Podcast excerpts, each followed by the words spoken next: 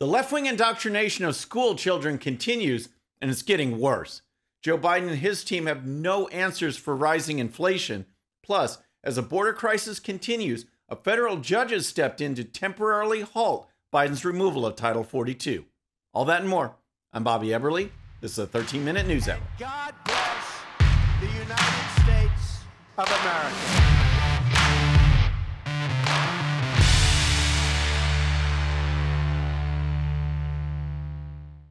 Okay, friends, welcome to the show. Happy Monday. I hope you had a great weekend. If you're new to the show, thank you so much for tuning in.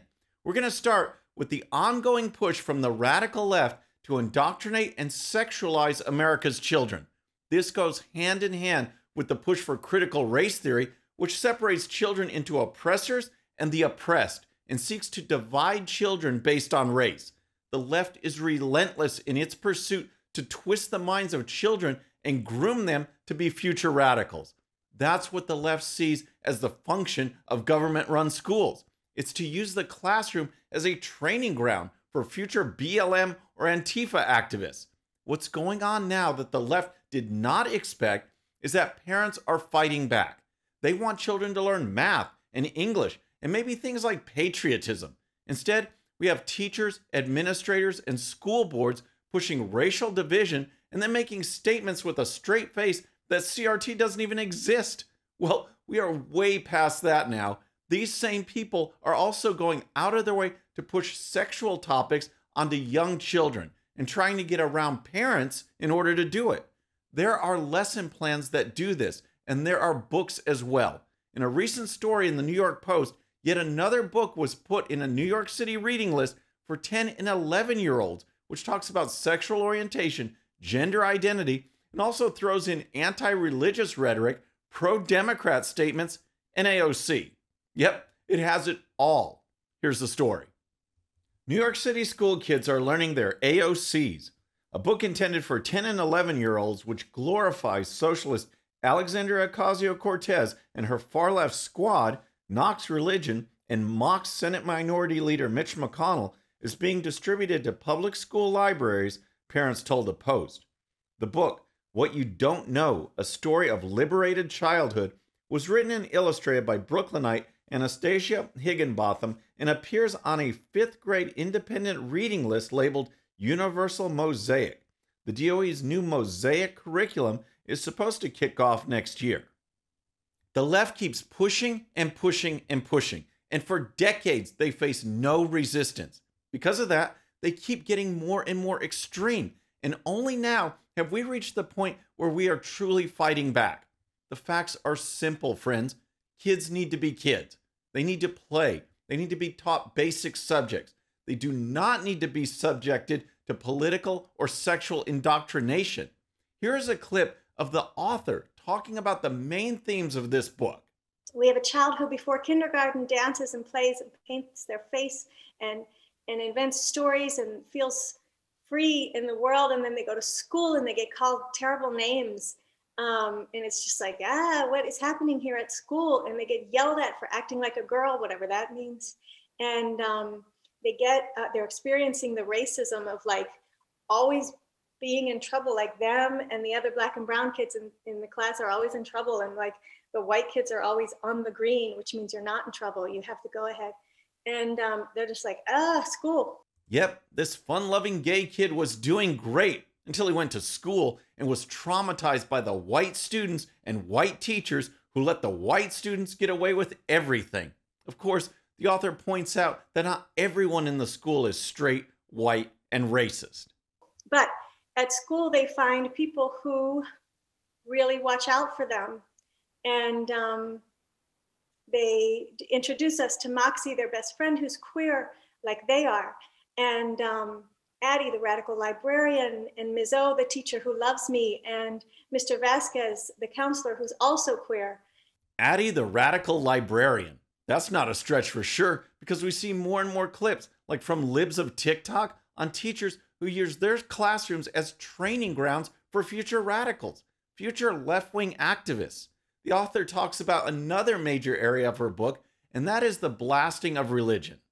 And there she's cussing at her phone because she's reading the latest news about endangering trans kids' lives.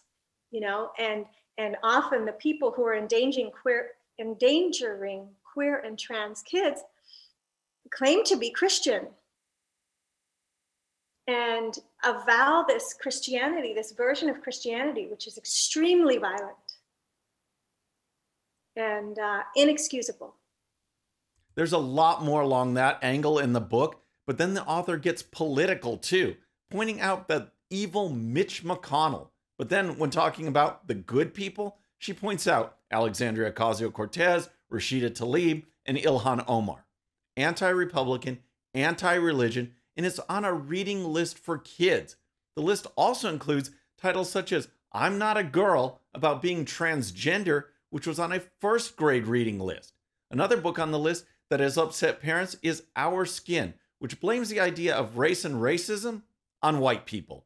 It's on the kindergarten reading list. Friends, whether we are talking about books or classroom lectures, there are certain topics that small children should not be exposed to. And yet, not only is this going on, but teachers are telling students not to talk about it with their parents.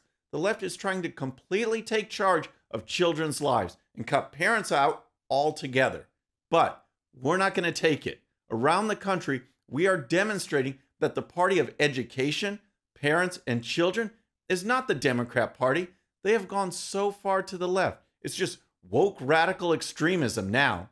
All right, next, let's talk about Joe Biden and inflation. But first, if you're new to the show or haven't subscribed yet, regardless of platform, just search out my name, hit that subscribe button, make sure notifications are turned on. That way you can follow the show and help us grow. Okay, next we're going to talk about inflation because if there is one thing that really reveals the incompetency of the Biden administration, it's inflation. Inflation hits like a punch to the gut for American families. Biden talks about taxing the rich. Inflation is a tax on every single person, and there's nothing that will get the American public fired up more than their purchasing power going down. Biden's director of the National Economic Council was on CNN this weekend trying to defend Biden and the state of the economy. Here's how the exchange started. Let's talk about inflation. It is still near the highest levels in four decades. I want to play what President Biden said about this issue almost a year ago compared to what he's saying now. By the way, talk of inflation. The overwhelming consensus is going to pop up a little bit and then go back down. I want every American to know that I'm taking inflation uh, very seriously, and it's my top domestic priority. Brian, how did the administration get that so wrong? It's going to pop up for a little bit and go back down. That's what Biden said a year ago. Now things are worse, but yet it's Biden's top priority. Here's a response from Brian Deese on all the challenges his poor boss is facing. Look, a lot of things have changed over the course of the last year, and we've dealt with a lot of unexpected challenges. As I mentioned, the Delta wave of COVID, Omicron on top of that, and more recently, Putin's invasion of Ukraine, which has sent gyration through global energy markets. What's most important for the American people to understand right now is they have a president who is making clear, as you just played, that inflation is his top economic priority. Omicron and Putin. Are you kidding me? These Biden folks keep saying the same thing, and no one is buying it. Omicron was the wave that Biden said was going to lead to a winter of hospitalizations and death for the unvaccinated. It didn't. And then, of course, there's Putin, who seems to be the source of everything bad happening to Joe Biden. The real key to take out of Deese's statement is that it's Biden's top priority. But what does that mean? Deese then lists three actions to fix inflation. The first was letting the Federal Reserve do its thing. And then he added these. Second, we need to lower costs for families, make things more affordable for them during this economic transition. And third, we need to reduce the federal deficit. If we reduce the federal deficit, we'll help to reduce price pressures in the economy. We've made a lot of progress on that because of the president's policies, but we can do more. So, Biden is going to work to lower costs, which is just a ridiculous statement because Biden just can't make costs go down simply by saying something. Costs go down when inflation goes down, not the other way around. What Deese is meaning there is more taxpayer spending to make other things appear cheaper. But when the government decides to print money in bogus stimulus, guess what? Inflation goes up. So, right there, one of the remedies is actually one of the causes. And then he seriously mentioned reducing the deficit. The Biden administration is spending, spending, spending. He's done nothing to reduce the deficit, nothing at all. But hey, it's Biden's top priority, right? So, how does all this play with the American people? Not well at all. On CBS's Face the Nation, Biden's performance was addressed through some new national polling. Well, on inflation, it's not good. His handling of inflation and his ratings for that are low. But there's another component of this, and that is a majority of the public, two thirds, feel like the administration has been slow to react, or slow to react to events as they come up. Of course, that's been a critique on inflation and on other matters. It's also starting to stick a little among his party, among Democrats, who are also now more likely to say that, and then the, that the economy is bad. So that's tough politically. 70% disapproval on handling inflation, with key Democrat groups saying Biden is slow to react. Well, that's obvious, but when Biden's own party starts to turn against things, then you're in really bad shape. All right, next let's talk about Title 42 and the southern border after a word from our sponsor. I want to tell you about my friends over at World Fair. If you have a photo of your childhood home, your favorite travel spot, your hometown football stadium, whatever it is, World Fair takes that photo and turns it into a hand drawn work of art. These sketches make great gifts, moving announcement cards, invitations, and more. So many possibilities that World Fair can do for you. And all you need is a photo. Just use the link in the description and use coupon code BOBBY13 for 10% off your next purchase. Okay, next let's talk about what's going on at America's southern border because just as the COVID protocol known as Title 42 was set to expire due to a Biden policy, a judge has stepped in and said, not so fast. This ruling was great news to Border Patrol agents, but it was also welcome news to some vulnerable Democrats who see the flood of illegal border crossings being the last straw with voters, who are ready to throw all the Democrats out of office. Here's the story Judge Robert Summerhays said in his Friday ruling that the president and his team ran afoul of the Administrative Procedure Act by cutting too many corners in its attempt to lift Title 42, a section of public health law that let the U.S. keep out most illegal border crossers because of the threat they pose of COVID 19 spread. He sided with Republican led states that said they would bear the brunt of a wave of migrants expected to flood the border once Title 42 ended and should have been able to weigh in with the administration before it announced last month that it was terminating the border shutdown. Title 42 was set to end today, but because of this ruling, Title 42 will stay in place at least for the time being. And as far as some border state Democrats who are facing re election are concerned, the longer Title 42 stays in place, the better. Here's more. Some Democrats, particularly those facing tough re election races in border states, welcomed the judge's ruling, saying they too felt the administration was rushing to reopen the border without a plan for handling the surge of migrants, which was expected to reach as many as half a million people a month.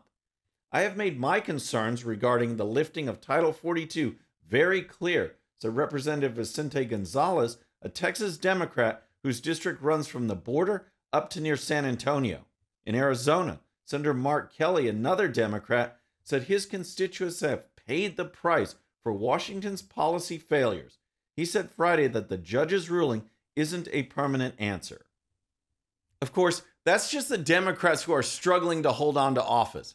Isn't it revealing what politicians will say when facing the wrath of voters? Other Democrats, however, those who are safe and can toe the party line, are blasting the ruling. The chairman of the Congressional Hispanic Caucus, Democrat Raul Ruiz, called the ruling outrageous in that Title 42 denies asylum seekers their legal rights. What he won't say is what we all know. Most of these illegal border crossers are not asylum seekers. They are not fleeing political persecution. They are not refugees either. The word is simply out on the street that under Joe Biden, if you illegally cross the border, you're good to go. And just look at how 2022 is shaping up.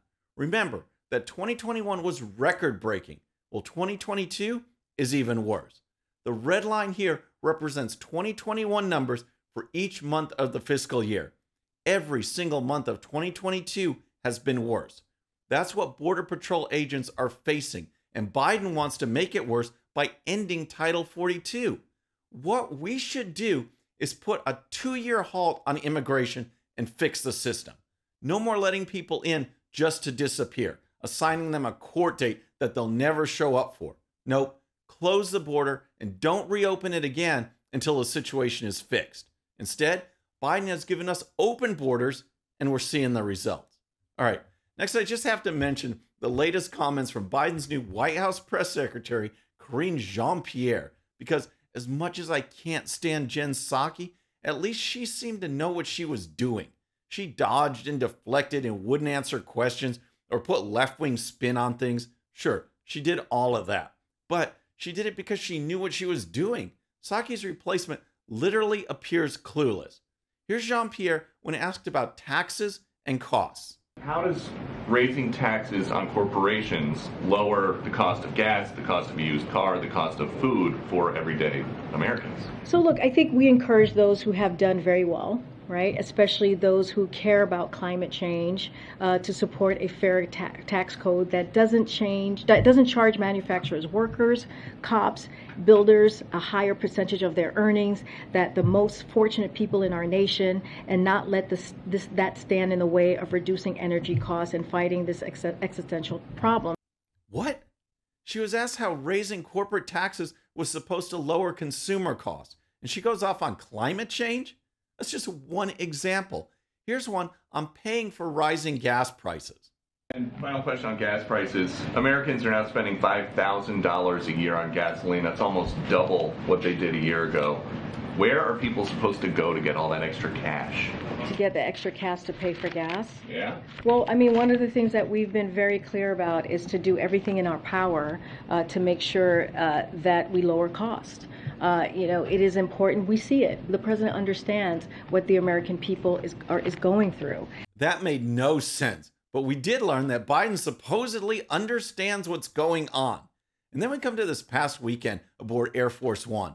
Jean Pierre was asked about baby formula, and her ums, ers, and you knows rival even Kamala Harris. Can you say when parents in the U.S. who are trying to get baby formula will be able to readily you know, get baby formula? Look, you know, the president, uh, you know, you've heard us say this. The president understands the struggle of moms and dads and parents and caregivers and making sure that uh, you know making sure that we get a child has uh, you know a healthy a healthy a healthy way of eating a healthy formula is and safe and safe formula is our number one priority wow that's just a whole lot of nothing but when pressed on the timeline for baby formula, Jean Pierre did add this.